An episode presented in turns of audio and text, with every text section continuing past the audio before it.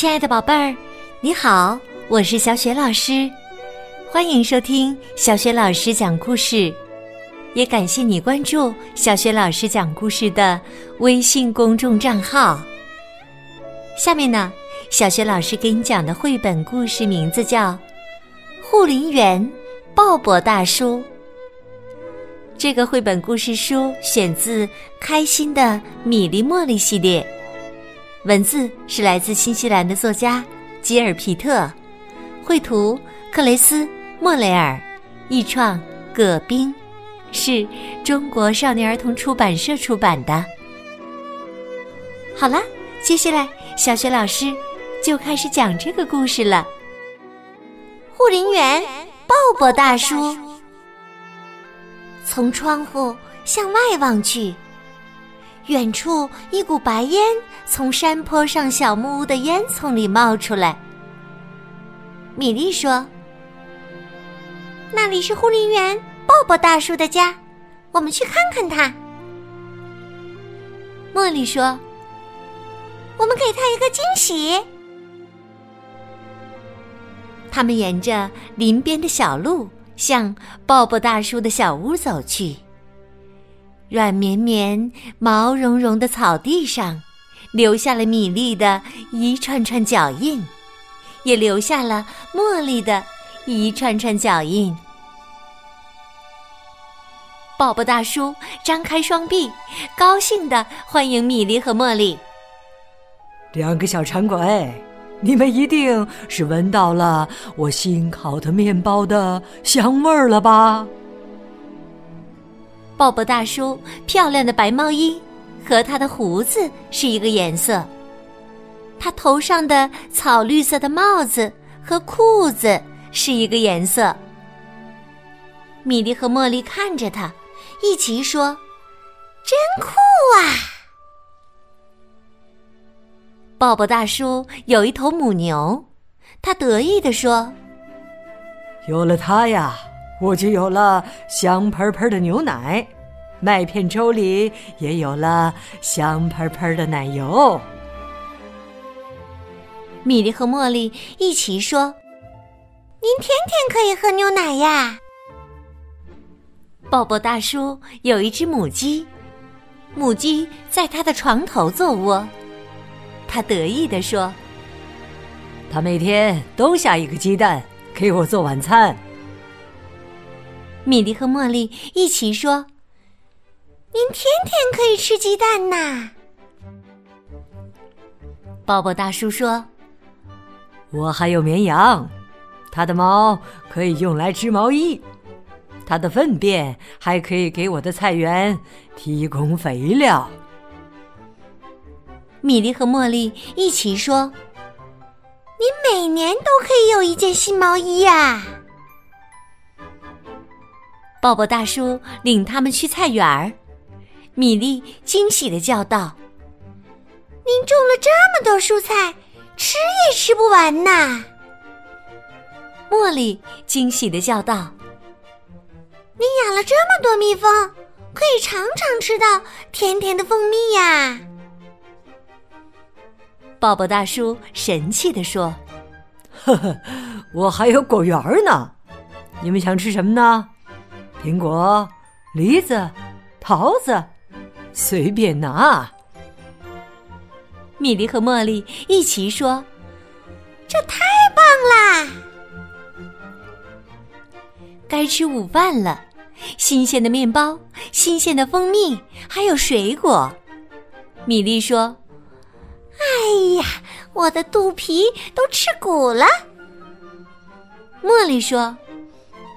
我的肚皮吃得更鼓。抱抱大叔说：“现在让我们坐在阳光下欣赏小鸟的歌声吧。”他们坐在苹果树下的旧长椅上，闭上眼睛，舒舒服服的听着。米莉和茉莉说。云雀的歌声真好听。抱抱大叔说：“如果你们仔细听的话，他能将自己的心声唱遍整个山谷呢。抱抱大叔入神的听着，默默的听了好长时间。米莉偷偷的睁开了一只眼睛，茉莉也偷偷的睁开了一只眼睛。米莉在左边轻轻的摇晃抱抱大叔，“您睡着了吗？”茉莉在右边轻轻的摇晃抱抱大叔，“您真的睡着了吗？”抱抱大叔轻声回答：“这是我最后一次享受这美妙的声音了。”米莉和茉莉一下子坐了起来，眼睛睁得大大的。米莉问：“你要离开这儿？”茉莉问：“你要去哪里呢？”抱抱大叔说：“我的姨妈去世了，她在城里给我留下一栋房子，还有很多很多的钱。”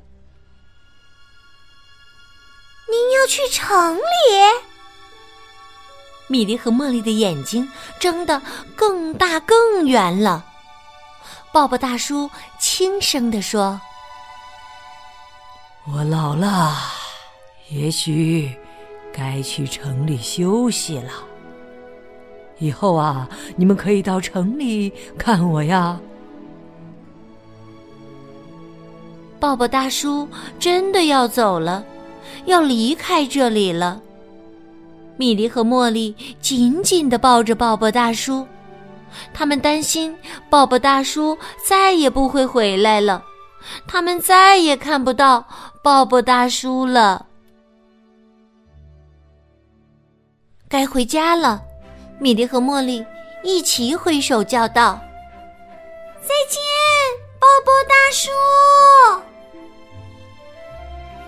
他们走出很远了，抱抱大叔还站在小屋前，用力的挥动着帽子，直到看不见他们的身影。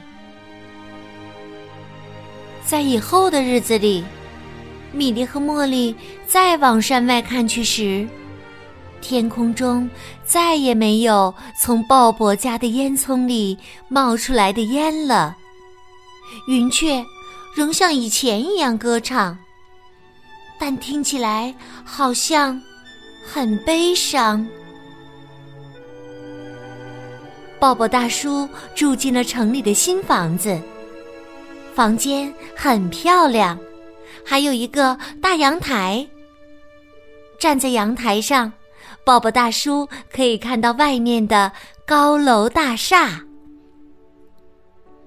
但是，这里没有菜园，也没有苹果树，更没有新鲜蜂蜜和新鲜鸡蛋，当然，也不会有母牛，不会有产羊毛的绵羊。抱抱大叔的眼睛闭得再紧，也听不到云雀的歌唱。在他门前的台阶上，住着一个流浪汉。流浪汉有一只鹦鹉，还有一顶用来盛钱的帽子。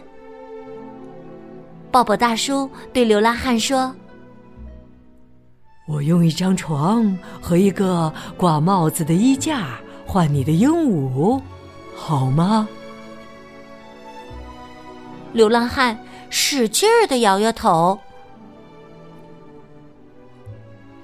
一天早晨，米莉和茉莉又看到鲍勃大叔家的烟囱冒出了烟。米莉高兴的叫：“啊，一定是鲍勃大叔回来了！”茉莉也高兴的叫：“啊，它又可以听云雀唱快乐的歌啦！”米莉和茉莉飞快的奔跑。当他们到达小屋时，抱抱大叔高兴地张开双臂，叫道：“哈哈哈！你们这两个小馋鬼呀，一定是闻到了我新烤的面包的香味儿了吧？